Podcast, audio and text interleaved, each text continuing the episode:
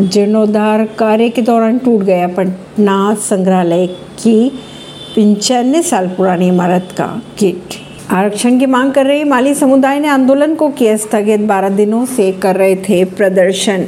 राजस्थान में सरकारी नौकरियों व शैक्षणिक संस्थाओं से अलग से 12 प्रतिशत आरक्षण की मांग कर रहे माली समुदाय ने अपने आंदोलन को स्थगित कर दिया। समुदाय ने राज्य के ओबीसी आयोग संघ बैठक के बाद ये फैसला लिया और कहा यह जा रहा है कि माली समुदाय के लोग अपनी मांगों को लेकर 12 दिन से प्रदर्शन भी कर रहे थे। डीआरडीओ ने आईपीएल अड़तीस एसडी विमान से एसडी 150 कंटेनर का किया सफल परीक्षण।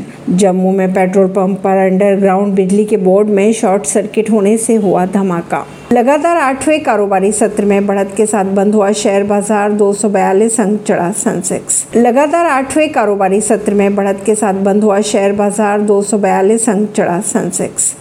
ऐसी खबरों को जानने के लिए जुड़े रहिए जनता सरिश्ता रिश्ता पॉडकास्ट से। परवीन दिल्ली से।